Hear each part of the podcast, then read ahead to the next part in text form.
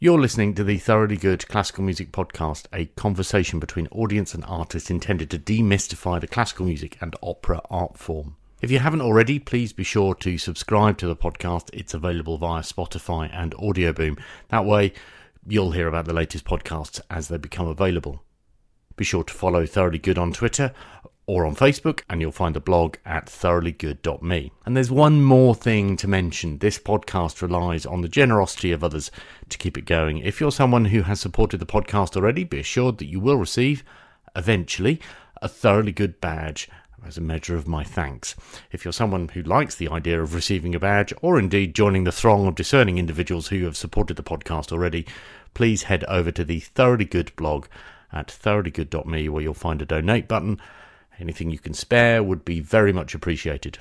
Hello, podcast 46. Podcast 46. I didn't really think we'd get this far. I cannot wait to get to 50. That will be a delicious number to say out loud.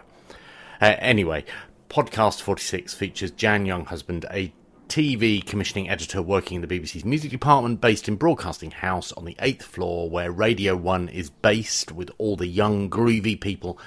She is responsible for this year's BBC Proms TV coverage.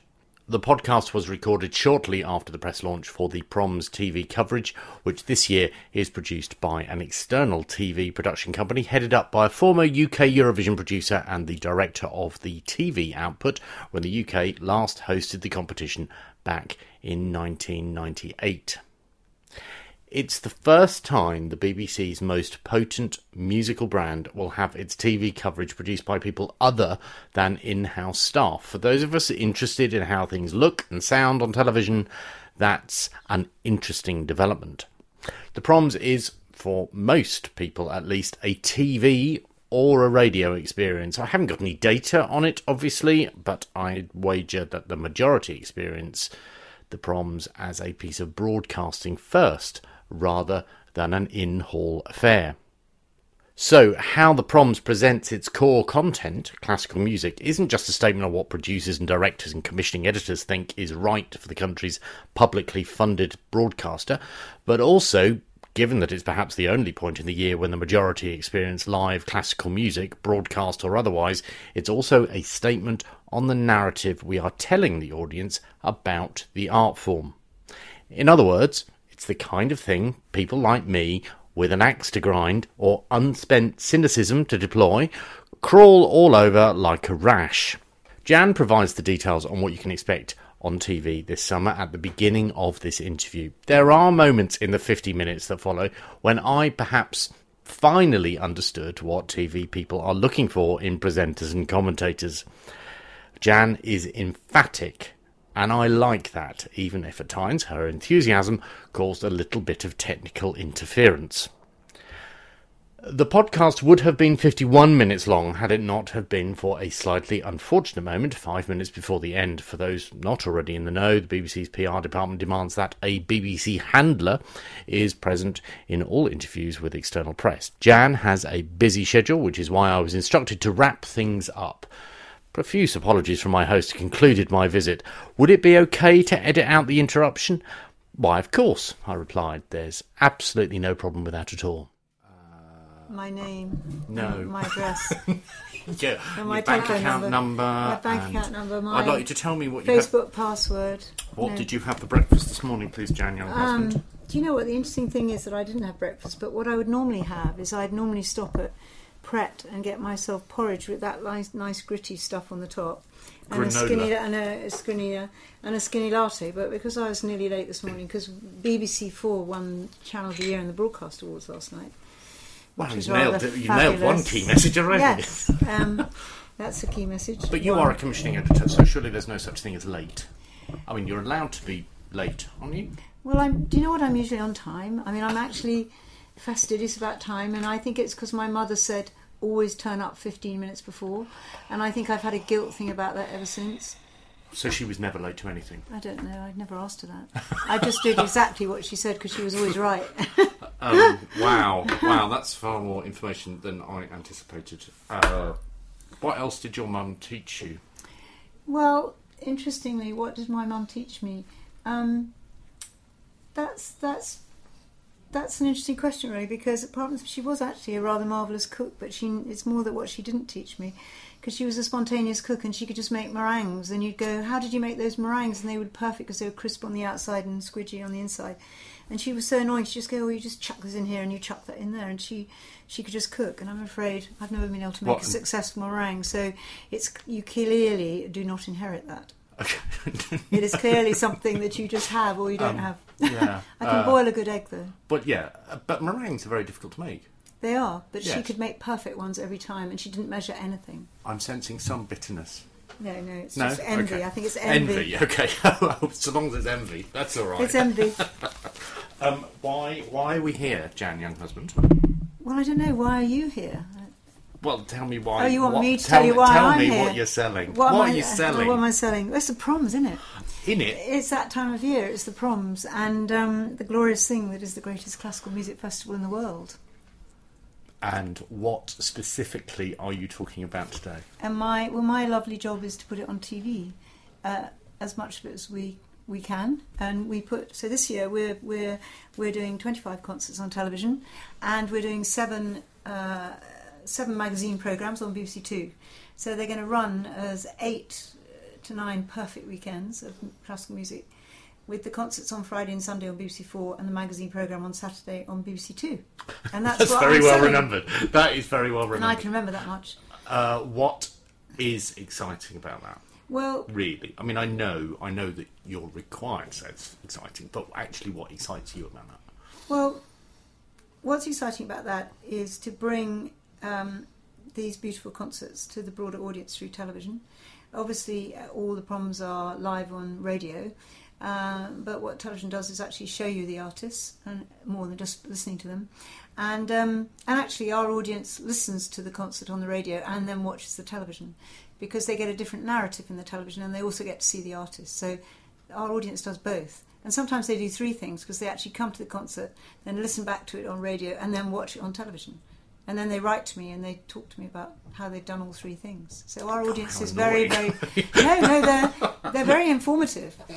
And if you've left something out, they notice immediately. But no, they um no, it's uh, the proms are a very, very special thing for our audience and a very beautiful thing. And and this year, um, as in every year, we're trying to refresh them a bit. And this year, I'm very excited about it because we're going to bring um, this amazing world of incredible young artists onto the screen this year. So the plan for the presentation lineup is to bring the practitioners into the presentation lineup. And we've always put the musicians centre screen. You know, we've had musicians presenting programs. Daniel and Denise has made programs for us. Always, they, you know, the, the practitioners making the programs as well as our expert presenters. Um, but we're in a world where we have this amazing new wave now of young talent coming through, and I want our audience to be able to meet them. Um, and so throughout the prom season, you will be able to meet them. So Sheku will be there, and Nikki Benedetti will be there, and uh, Isata, Kanye Mason, and uh, but uh, but most significantly, perhaps, is that Jess Gillam, who was amazing on the proms last year, she's going to be one of our presenters this year. So you're going to have a great mix of uh, established presenters, um, you know, expert guests, and then the actual young practi- practitioners practitioners themselves telling us how it's going to be done. And I'm hoping by having them there, because the proms audience is a very broad audience, from very young people to the old audience, obviously. It's a very broad age range. Age range. Um, I'm hoping that these younger voices will speak to their own generation as well as the core proms audience. I don't envy your role because actually, when I hear you tell me all of those things, um, I can feel a little bit of me clam up a bit because you know I love the proms and I love a classical music Hmm. concert, but but I have noticed recently, um, and I don't know whether it's because I'm cynical or skeptical, that there is a tremendous push towards. Uh, the representation of young people in classical music and certainly within the record industry and in classical music presentation and uh, as a I can say this now as a licensed fee payer I find that mildly annoying because I sort of look at I look at people like Jess and Sheku and Isata hmm. and think you're at the beginning of your careers, you're at the beginning of hmm. your development. And sometimes I feel a little bit like they are being seen as at the pinnacle of their development. No, not at all. I, I don't agree. I mean, the BBC has a long history of putting the talent on screen. I mean, look at Jackie du Pré and Daniel Barenboim when they started out. All those great films that Christopher Nupen made. I mean, you know, Jackie was 16 when she made her debut at the Wigmore Hall, and Christopher Nupen went and filmed them, and they were the most exciting thing you'd ever seen. And I think, you know, what the Proms has is, you know, at the one at the one end you have Bernard Haitink, who's 90 and about to retire, and um, you know, and then at the other end you've got Jess, who's so young and you know coming to present. So I think you know it's not just one or the other; it's the range of it. And classical music. I mean, I started playing the piano when I was four. Um, and uh, you know, so you, Why? you know, How? why? Because my father played, and you know, you had the piano in the house, and I started playing. But you know, the but I think that classical music has a very broad age range, and um, you know, so it's you. That's what we express on television. We show we have expert opinion across the age ranges. Has there been a shift, though? I don't mean in terms of. This is not a. Obviously, I'm sitting in a BBC building. I'm not here to criticise the BBC, even though it might sound like I Yeah, am. but you're saying, But- are we putting too much whether- store by young people? But on the other hand, I think the BBC has always put young people on screen. You know, BBC Young Musician is putting young people on screen. BBC Young Dancer is putting young people on screen. And so I think we've always done we've always done both. But there's no doubt about it that our audience, you know, our audience likes to know what's going on in the world. The proms this year are going to be on television, going to be really topical. So we're going to the narrative and everything we say is going to not just be about the proms, but like what's going on in the classical music world. So we've got Clive Gillinson, he used to run the LSO. He's coming from America. He runs Carnegie Hall now. He started the first National Youth Orchestra in the States. Uh, what five years ago? Now they have three national youth orchestras because there are so many young people who want to play classical music and be in orchestras. And you know, Nile Rodgers, who we've made many films with, told me that when he was a child in America, there was an orchestra in every school. Hmm. So Nile Rodgers started in an orchestra. Elton John is classically trained. You know, that was something that was everyday life, which we've lost. And and now, you know, we see that you know when you open up the world and you say, "Here it is. Do you want to come in?" You know, people want to come and play and they want to take part. So, I think there's a you know it's a very it's a, it's part of the topical world of classical what's going on, and you couldn't possibly do the proms and not mention the vibrant young talent that's coming through, which is the next generation, uh, right through you know to Simon Rattle and the senior generation who are you know like Bernard Haitink, who's actually you know is going to retire probably, and um, this might be the last time we see him at the proms. Do you think there's been a shift? it's everything. Do you think there's been a shift in the industry recently? I feel A as though I've noticed a shift in the industry towards um, uh, speak, uh, talking more openly about classical music, but more positively Hmm. and more sort of. There, there's a sense, a greater sense of inclusion. Uh, I sort of, I feel as though I see that in record industry Hmm. Yeah. strategies and and broadcasters Oh, and yes. radio stations. But I don't know whether that's a bias that I hold because I'm interested in that particular world. I wonder from your perspective whether you sense that shift. I don't know because I can't, you know, I don't run a label and I can't, you know, I don't run a concert hall. But I know certainly that our job in television is to be representative of modern Britain. And it's very important that how we present ourselves is totally inclusive. And that's a very important thing. So, across all our output, uh, we try to get appropriate people to do appropriate things. So, this year, one of our top presenters and radio producers, Clara Amfo, we've got a Nina Simone late night prom, and she's going to present that. So, you know, the whole thing of who talks about what is very carefully thought through because a because you want it to be really interesting, so it's important you you have people that got something to say, and that also it's it's representative of you know the, the modern Britain that we live in, and it's topical and it's about now. And the Proms is an amazing place to do that because I kind of I want our audience to come to the end of this year and feel that they know where they are in the classical music world, not just what happened at the Proms, but what's going on in the world of it and what's important to know in the world of it. And so, our, the people who speak for us on television uh, will be speaking about all these things, not just what happened on the Proms last night Is so it's not it's not a review show. It's not a review situation. It's a let's look at what's going on in classical music through the lens of the proms on television. How do people need to talk differently about the subject now? Um, well, I don't I don't know that you need to make any concessions. I mean, when Pavarotti sang Nessun Dorma at the football, he just sang the aria. And I, and I remember my father, who was alive then, said, I can't believe that aria is so famous, and it was never even that spectacular an aria. And of course, now it's the only aria anyone's ever heard of. But I do think that the um, um, I do think that we just want to go straight at it. Uh, we're, we're not saying, oh, let's get this person in because you're not going to understand. I mean, our audience knows their music and they love music, and you know whether you're new to classical or not. Um, I think people people will come to, to it if you present it straight up. Uh, you don't need to apologise. You don't need to make it easy. You you just need to show what it is because I think our audience sees understands genius when they hear it. It's quite clear. Um, I read in an interview that you gave that. what did I say? Oh my god! Oh my god! Uh, you said in an interview that you recognised that classical music was something which spoke to people in a way that words can't. Oh yes, well that's something very much I think so that it you know You feel reassured now, don't you? Now that yeah no I quote. God I thought you I thought you were going to ask me a terrible question I was going to faint in the seat. Done some research. Oh my God, he's mugged up on me.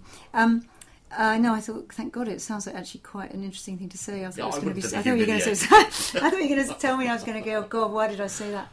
No, um, no. Seriously though, I just think you know, I do all all the music television on the BBC, and I've had some very profound moments in my career here.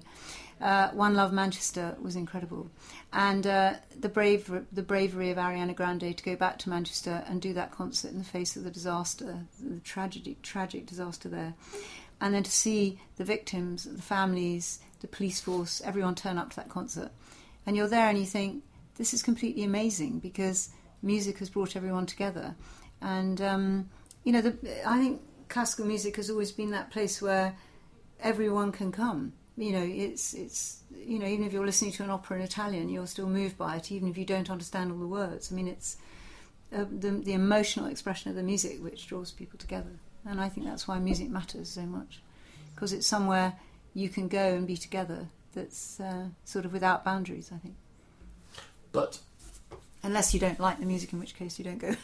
but oh. Uh, Discuss. yes, indeed. Discuss. Okay. Well, maybe that's for another another that's episode. for another one. Uh, but I just wonder whether that is a what I was interested in in that quote was that that I totally understand that there there are there certainly when I listen to a Mahler symphony or Oh yeah, I love Mahler. or, or when I'm listening to Wagner I can I get It transports you. Yeah. I I'm taken somewhere where where words just aren't sufficient. But but that's taken me a long time to get to that point. And Oh, I'm that sorry might have about taken, that. No, you don't need to apologise. um, but it's taken a long time. I think I got there point. when I was four years old. I, Were you? Yeah, no, but I mean, I when I was a young child, my father was a surgeon in Portsmouth. He'd come home late at night and he'd sit down and play Chopin, and I I would be in my bed at night, woken by my father playing Chopin, and um, it was transporting. And um, then eventually one day when I could sit up at the piano, I used to sit up and try to play Chopin too, which wasn't Wow, nearly as successful. You were an ambitious as- child. well, I didn't know how difficult it was. Uh, but you know, when you're a kid, you're, you you learn fear. I think you just think, "Oh, have a go at that." Uh, it wasn't quite as good as my dad, but um, but you know, his way of, you know, and he was a cancer surgeon, and in those days, you know, a lot of people had no chance of survival. Um, and um, you know, he he he saw a lot of tragedy, and he'd come home and just play the piano for an hour and a half. But you know, I think that was his way of working out his feelings, and I think music, you know, is a very good thing for all of us. Not just to be, you know, you don't have to be a professional classical pianist, but you know, music has a profound effect on people, and I think we all have the music that we like and the music that inspires us, and it, it's subjective. So, you and I, if we went for a pint, we'd probably agree that we didn't like all the same music, but that's how it should be, like Do you art. drink pints? Yeah, you No, I actually Guinness, half Oh. a Guinness. Uh, yeah, half Oh. a Guinness. Yeah, Okay. I'm not. I can't drink pints. I think they're, they're frightening. They're too big. I wasn't expecting you to say Guinness. That's quite a I love Guinness. quite a meaty drink, isn't it? I know, but if you've been to Ireland and had a Guinness, you you will never get over it. It's so beautiful. Uh, the reason I'm asking you about this quote uh, is because uh, I get it, uh, and it's taken me a long time to get to that point. Uh, Did I inspire you with my quote? Is that well, what it you're inspired saying? me to ask this question. Oh, cool. Um, I can sense that that's really important to you.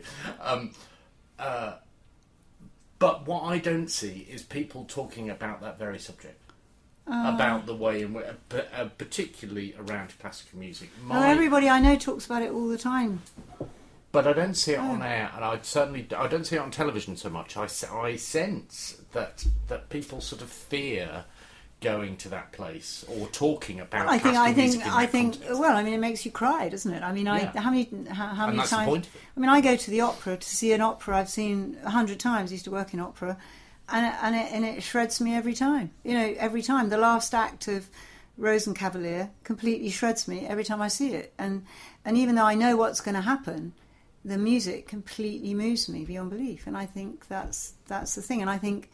Uh, maybe it, music can take you into an emotional space that's actually quite frightening.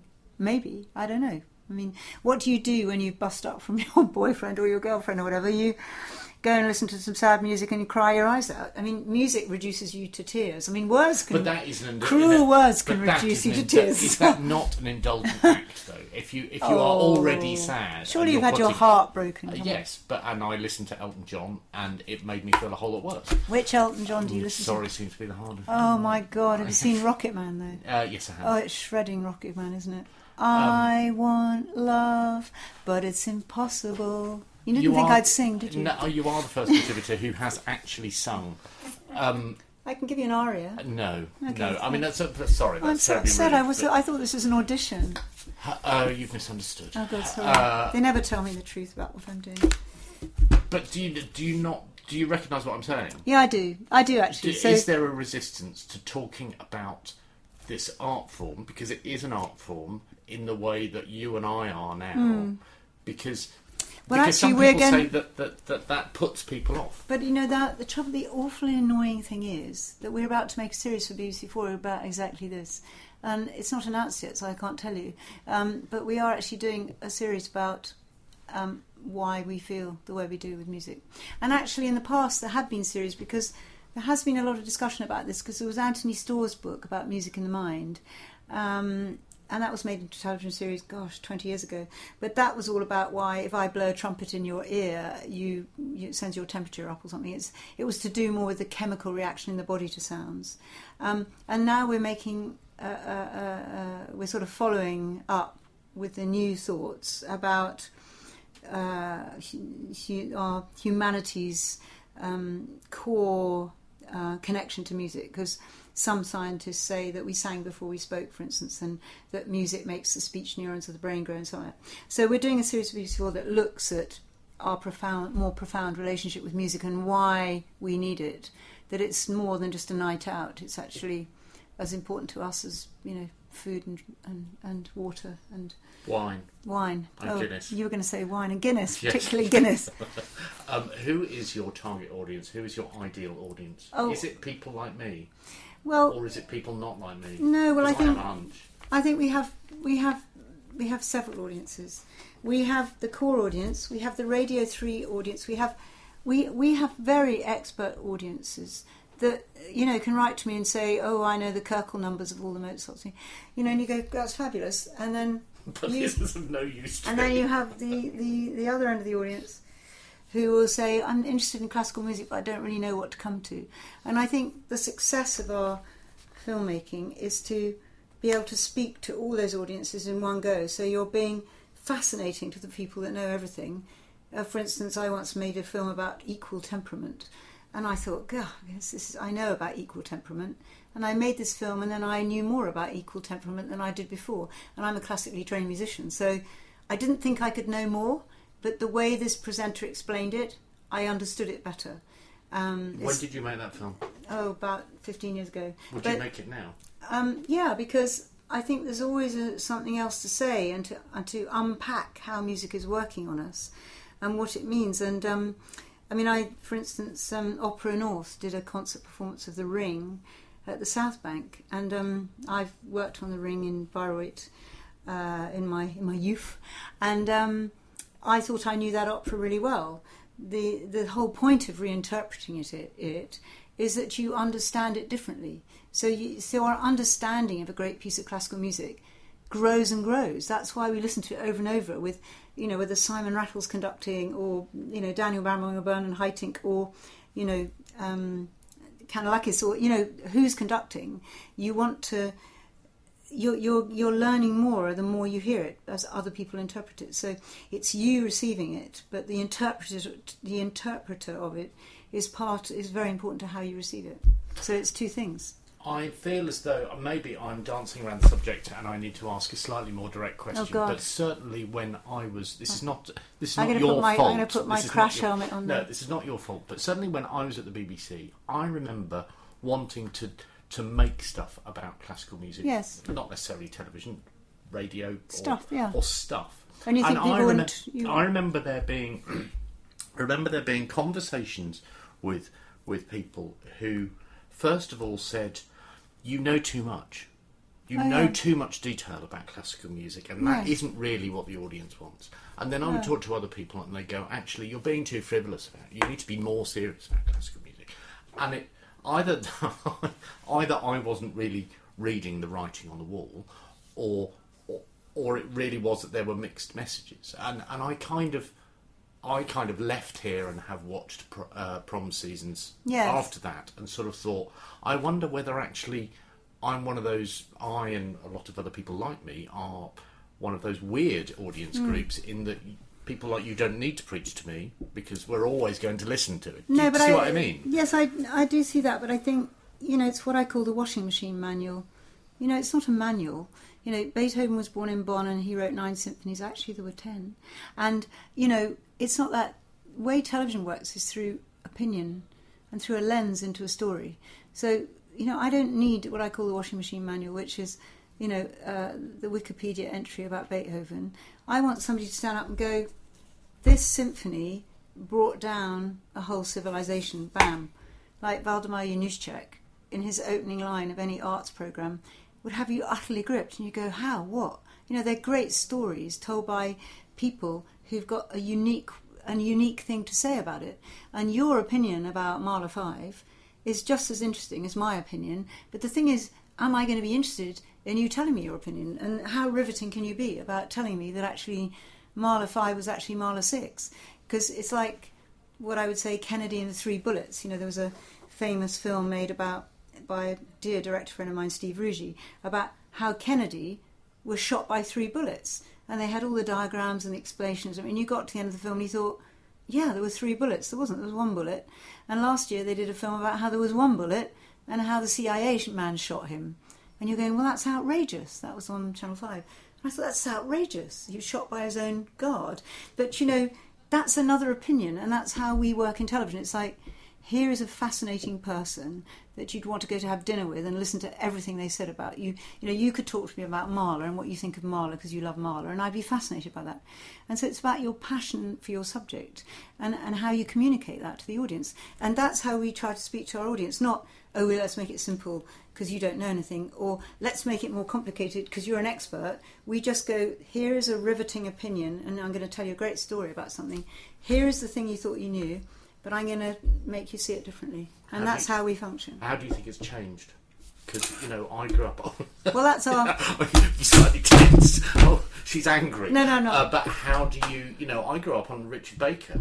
Oh, yes, no. I How don't- has it changed then? I get. The, Well, I watched. get. Well, my mother tells me that I I watched. She showed me the BBC's film of Young Person's Guide to the Orchestra, conducted by Malcolm Sargent, with all the orchestral players in suits. And apparently, I was I don't know tiny. And she she said, my, I said apparently, why is the bank? Why are the bank managers playing the violin?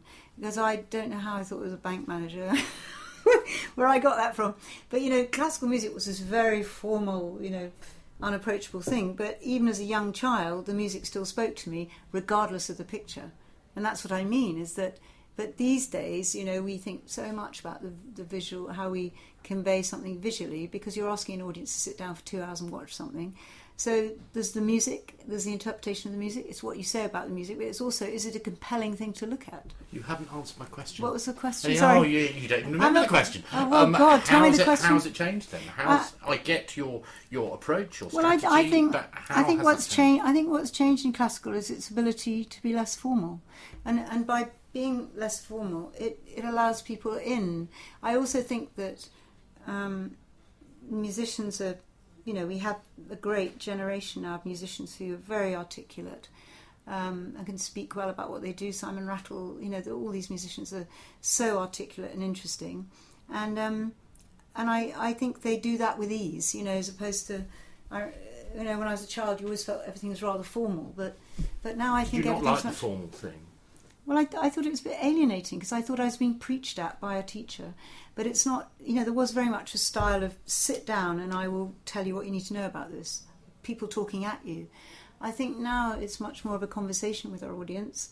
Technology has enabled our audience to tweet, to be in touch, to discuss online and stuff. So it's it's a much more open dialogue. And we, we listen to our audience. I mean, I listen to our audience all the time. I'm tweeting with them all the time and they're constantly sending me notes saying, Have you tried this? Have you tried that? it's very important. I listen to them, and if they ask for stuff, we try and do it. You know, so it's much more of a dialogue with the audience now, because the digital world has opened up that dialogue So what and about, made me more accessible to to our audience because they can contact me directly. Whereas Uh, when I first started in television, the you know the, the audience would write you a letter from you know get beautifully beautifully penned letters from members of the audience saying I watched your beautiful program. And I mean the most classic one I had was this person wrote to me saying that dance program you put on the other night was the most beautiful thing I've ever seen. It was this, it was that, and I was reading this thing thinking, what a I didn't joyous commission a dance no, I said no, no. I, I used to do dance as well as music, but I was watching this thing, reading this, thinking, God, this is the most beautiful letter I ever had. And then it went, but you could feel a butt was coming. and this was a beautiful dance film made by Will Tuckett and and um, the Quay brothers, and it was it was called The Sandman. It was beautiful. And they said, but there's just one thing: when you are shooting dance, you must always show the feet, and in your film, you cut off their feet all the time. But actually. That was a, but actually that was a very sensible comment because choreography is the whole body, not just part of it. And so when you make a film and you cut off half the body, you're you're not seeing the whole choreography. And I suppose so that was, you know, that kind of comment from the audience is very interesting because they're noticing that and they're asking, and then there there is a correct way to do that. Did you not respond to that letter in any way slightly defensively, even internally, at the time? No, because I, I mean, I know, you know, obviously, I don't know how, how to say this right, but I value what the audience have to say even when they're criticising me. Um, usually, what the audience have to say is very, very interesting. If they criticise, it's usually because something's not quite right. I mean, one man wrote to me and said, "There's no." I used to look after dance here, ballet and dance here until five years ago, um, as well as music and events. But um, the, a member of the audience wrote to me, an elderly member of the audience. He said, "There is no dance on television. We just done a dance season." And so I rang him up. He was so amazed. He said, "Good heavens, you phoned me up!" And I said, "Yes." I said, "Why don't you come for tea?" So he came for tea. And I said, "I just want to know why you think there's no dance on the BBC. It's very You odd." brought him into the building yeah, to he ask ca- him. yeah, and I made him a cup of tea, and he he was say, and I said, "Look, why do you think there's no dance on the BBC?" And he said, "Well, there isn't. I I watch BBC all the time, and there's no dance." And I said, "We just did a dance season," but what I realised from that was that he did not know there was a dance season on the BBC.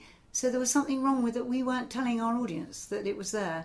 And he, as a, a senior gentleman, was not looking at websites and stuff. He just turns on his telly and looks. And uh, interestingly, it wasn't trailed, and and so he didn't know it was there, and he missed it.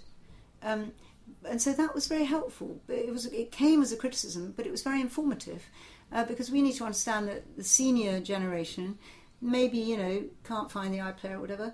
How do they know where it is? And that is a major problem because we want them to get it. Would it surprise you if? Would it surprise you? If, would it surprise you if I told you that I often watch the programs and get quite annoyed?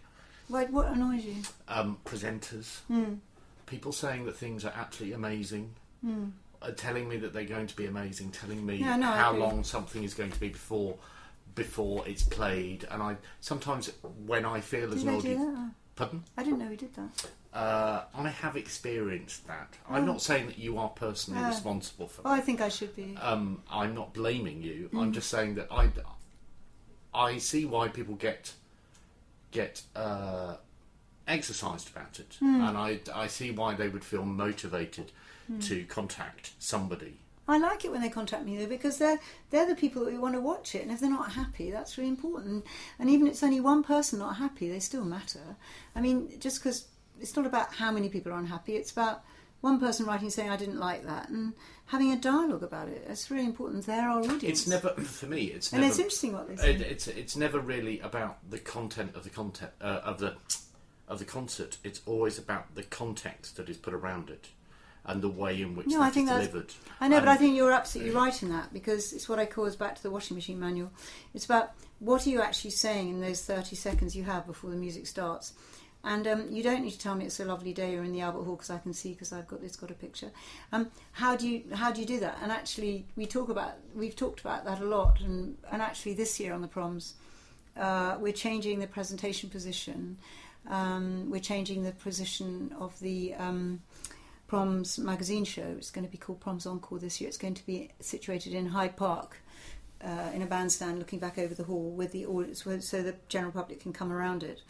Um, so we're hoping that it's going to just be much more in the action, um, and it's going to have a different a different kind of narrative and a bit less of "Isn't it a lovely day?" and "Isn't this music perfect?" But you know, it's much that, more. it's yeah, that that, yeah. that probably I know. I, I think. wrong way. I know. that's oversimplifying it. No, no, but I think that can happen, and when we see that happen, we try to stop that happening. And you know, obviously, with presenters, we encourage them to get straight to the point because actually, within a lot of the proms, you know, you only have a very short space of time before the music begins, and so it's very important that you say something that really matters and not just waffle.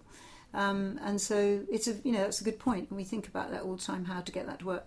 Sometimes you know the, the artists are you know late coming onto the stage or something, and we a presenter has to fill. Um, but usually there are lines that we you know we've worked out in advance. Okay, if the conductor's late or the soloist is late on stage, uh, what other helpful information can we say? I always want intelligent vamping until ready. Yes, That's, intelligent that's, to that- already. That's Yes. what I want. Yeah, And but I think that's how it should be probably. uh, if I sense that it's not um, meeting my intelligence requirements, and I know that's a very difficult thing for you to perceive. Mm. So we'd be okay. So know? okay, I'm going to turn it on you then. Uh. so you're introducing Mahler Five for the proms. What were the fir- what were the three sentences you'd say before Simon Rattle walks on? Well, we'd need to talk about the fee first. Oh. I'm sorry. I'm, I'm not. I can see what you're We doing. can't I afford can you, see I what. I, I can see what you're doing. we can't I'm not going afford you. answer that question. No, God. Um, Uh, Okay. So, what did you make of Bernstein's programs then? If you felt as though those early programs were being a bit preachy, what did you make of Bernstein's sort of Sunday afternoon programs? Well, the thing is, that you can't look at them in a modern way because they were pieces of their time, but they were extraordinary. And Wynton Marsalis also did a series about music, which was completely extraordinary. And when I came to the BBC, I thought, hmm, I'll copy that, and I got it out of the library. But they are. They, they, they worked because of their, where they were in their time, and those those Bernstein those young people's concerts were very profound things. And actually, we got they're in the basement here at the BBC. I've looked at them, and we thought, can we get them out and show them again? But they are period pieces, and and I don't. I mean, you, you we do show the archive, of course, but um, we've looked at them and thought, well, would they really translate now in the way they did then? Because for me as a child, the, the only reason why I know about classical music is because of the BBC, because it was on the BBC, and that's where you got it. Um, because I grew up in Portsmouth and there wasn't anything, but you know, there it was there on television there, and that's where I learnt it. And I think television has a very important um, role to give access to the great music, and that's why the proms are so amazing. So they they did speak to you then as a child, yeah, in that time. uh, and, In and that how time. do, do you recall how now you we connected to now them? we would do it differently.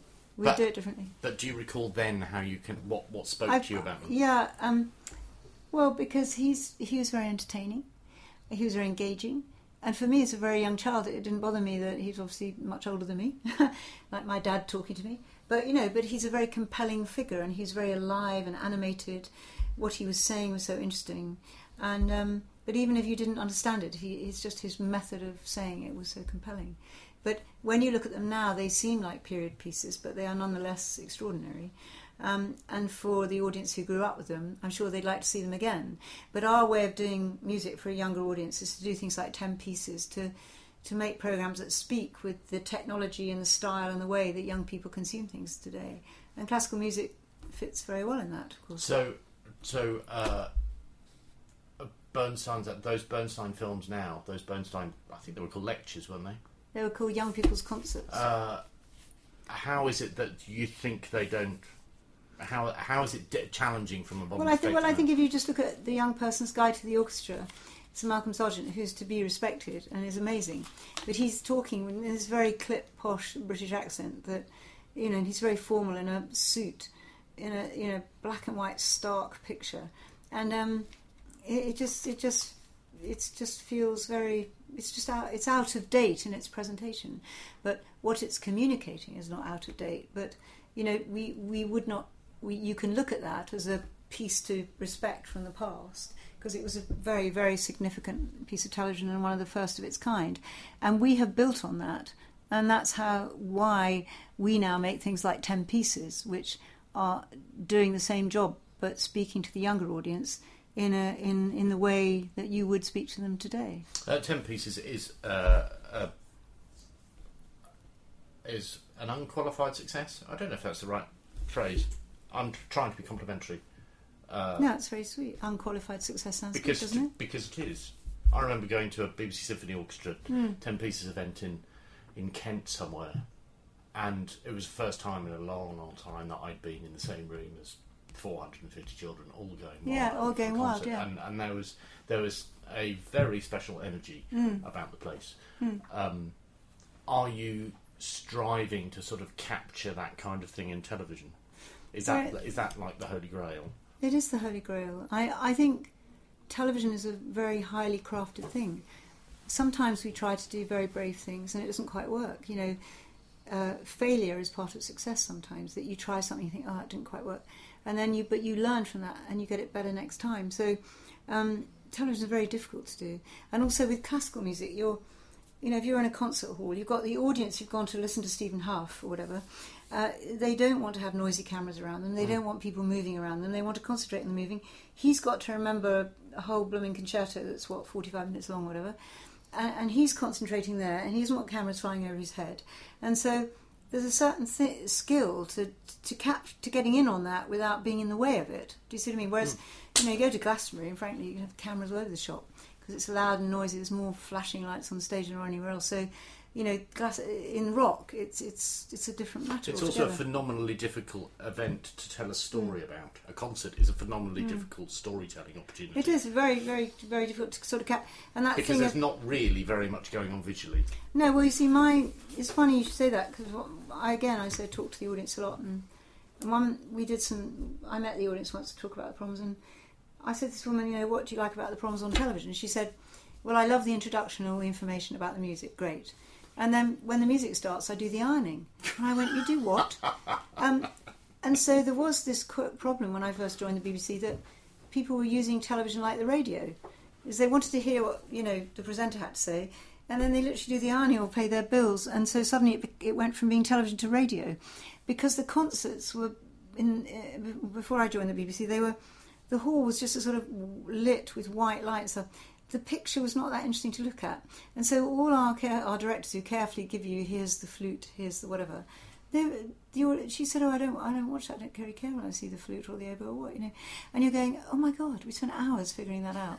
And um, so then we thought, well, it's because the picture's boring. And and actually, my first prom season, we redesigned the hall, and for telly nights we put we put lights in. Uh, and we made it look beautiful, you know. And then people going, "Oh, they look so beautiful." And people, are, "Oh my God, they're so beautiful." Promise didn't like it. no, no, but they did. They did.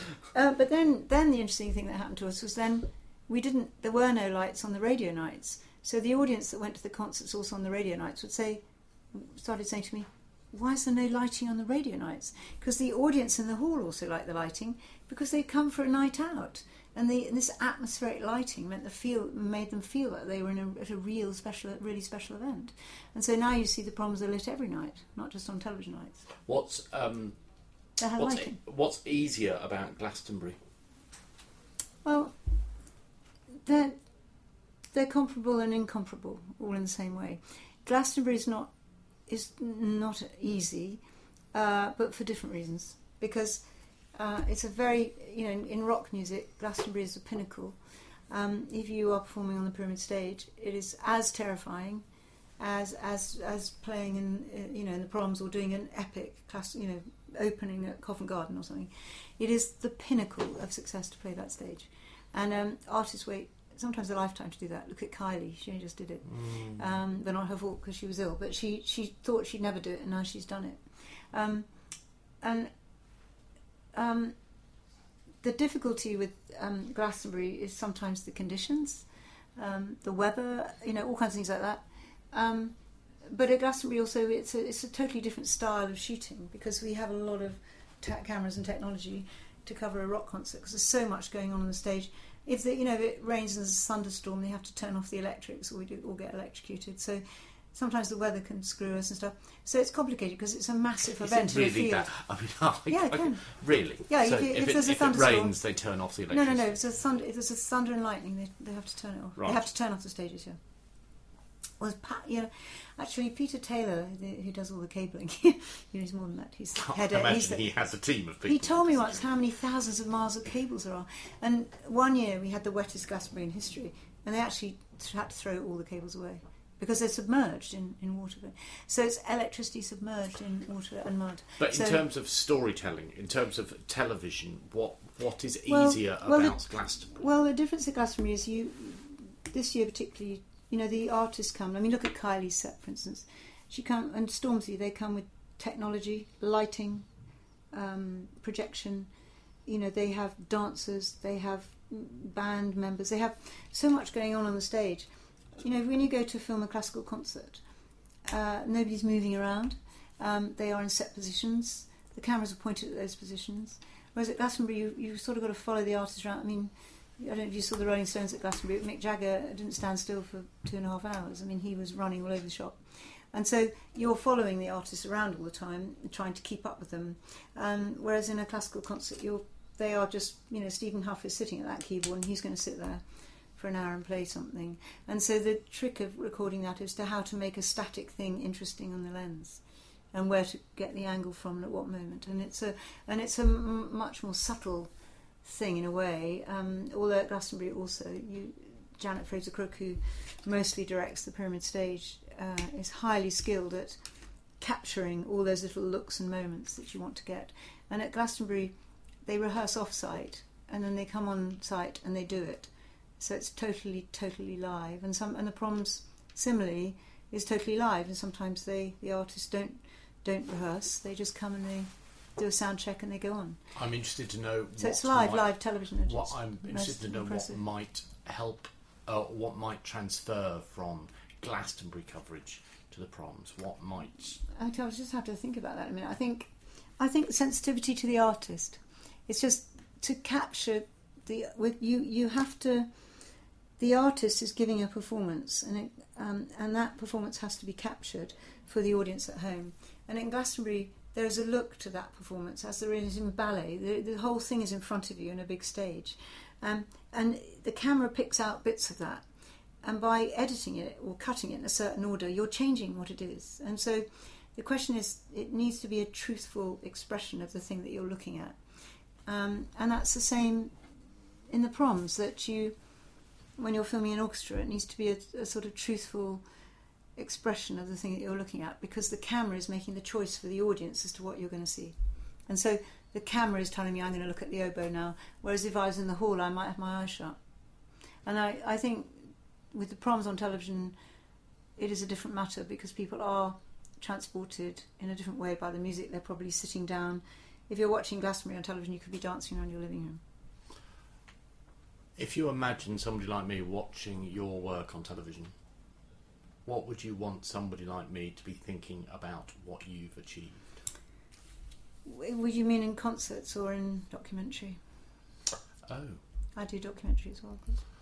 um, in concerts first. In concert, okay. So if it's a concert, What do you want me to be thinking about what you've done? I want you to feel that you're at the event, that you're not witnessing something you didn't get a ticket for, that you are immersed in the event, and that's the trick of great filming to make you feel as if the event is sort of we've delivered the event into your living room. And if it's documentary, I want you to feel totally gripped that you can't turn it off because you've got to know what this person's going to say next. Did you commission the John Bridcut? Yes, the Janet The- Baker. yes. Yes. Yes. It's a completely riveting film. You're going to say you didn't like it now. I'm going to be lost now. well, this is this is a really interesting moment. No, I No. wasn't going to say that at all. Oh, good. That's good. That's so good. I'm, I'm just waiting. That's great. I thought I'd see I how see. long I could have that hang. Um, uh, he's an amazing documentary maker. No, well, John, John and I have done a lot of biographies together. Elgar, Britten, um, Rostropovich, um, and and and with Janet, um, we I, I, I'm trying to remember how that came up, but obviously she's a great great artist, and I, I knew her from my Glyndebourne days, and um, you know to to singers she's she's the pinnacle of greatness, how to do it, you know, um, and young singers really look up to her, and I. And John, I think, bumped into her somewhere and said, "Why don't we make a film about Janet Baker?" I thought, "Oh, okay, we will." And so the way we stay. How you work as a Yeah, well, well, yeah, we do. We go, oh, that's interesting. Okay, right. So the first thing we do with these biographies is we send John off to do an interview. Um, we did, we've done that quite a lot. So he went off to do an interview with her, and he came back, and she was astounding. And then we knew what the film should be, because it, it's quite intrusive to interview an artist about their career. And I mean, like David Bowie never wanted to talk about his career, but luckily for us, he'd been interviewed so much in his life that you could kind of get him to speak in the films, even though it wasn't a new interview. But when he, we made our first film about Bowie when he was alive, and he said, "Oh, I don't want to be in it," um, because he, he said, "I can't talk about what I do." But some artists say, "I can't, I can't talk about it." I mean, Joan, we made a film about Joan Armatrading, and she sat in this office saying, "I can't talk about what I do," and we thought, "Oh, we can't make the film then." this isn't really going and then the then the, the young director, female director Poppy Edwards, who was making her first film for Beauty Beautiful, she went hang out, hung out with Joan, and Joan has now spoken about everything because she trusted the filmmaker. And um, I think with Janet, Dame Janet, two things really: a, she is a great, great artist, and b, she's you know a very brilliant and articulate human being, and c, John as a director is brilliant at uh, getting people to be able to articulate what what they what has happened to them, and that I think actually of all the films I've done, we've done all these films and tried out lots of things like that listening thing and everything, and we tried lighting and we tried it all out. The thing is looking straight at the lens and stuff. I think for this, this is actually a masterpiece. This film, I think it brought together everything he's done in the other films, but in a, it's a real masterpiece. Uh, there's something special about it, which There's something is that unique about it. um, uh, it is so touching at the end Mm. that I don't, uh, for anybody, if I'm talking to somebody who's never seen it or who hasn't seen it, I don't want to tell them what the ending is. Mm. No, well, um, uh, and that's well, actually, something about sto- that's something magical about storytelling. maybe I shouldn't say what I was about to say then. Well, I don't know what you were going to say, so You can you edit say it, can't you? Well, okay. Would you? Just don't say no, it. but I I, it's just I was going to say that this very sad news is that her husband Keith died two weeks ago. Yeah, and so actually, which makes the film even more profound because he was so important in her life. And John rang me, and I thought, oh, thank God we. Because it's one of those moments you think, thank God we did it when we did. Because we could have not done it until next year. Yeah, that doesn't spoil. Actually, that news doesn't spoil, spoil- the it's not end of the film spoil it. uh, because it, Okay. it did. That ending did come as a complete Because for your listeners who who haven't seen it, and we will show it again. I don't. I don't want to spoil the film Hmm. by talking about it. Uh, so, so John Bridcut's work Mm. is where I feel as though I connect. Yes. Uh, what is it about his storytelling, about his work that that might mean that I connect with him? Do you think? Gosh. Um, well, I think there's a sort of. It comes back to that thing of, do you feel connected to it? And I think that sometimes documentaries you can feel that the person's being interviewed and they're a bit set back from you. And the extraordinary thing about John's way of filming is he makes you feel as if you're sitting next to that person in the room.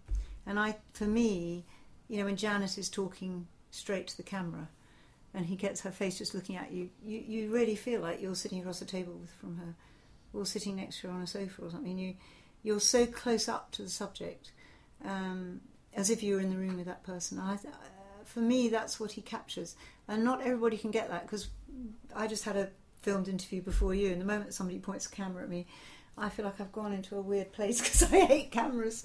I hate being filmed. Ironic, given that I make everybody else Yes, be filmed. yes, I know indeed. I'm a two-faced one. I know, but um, yeah, but the, there's something about John. I mean, John is highly, highly, highly skilled.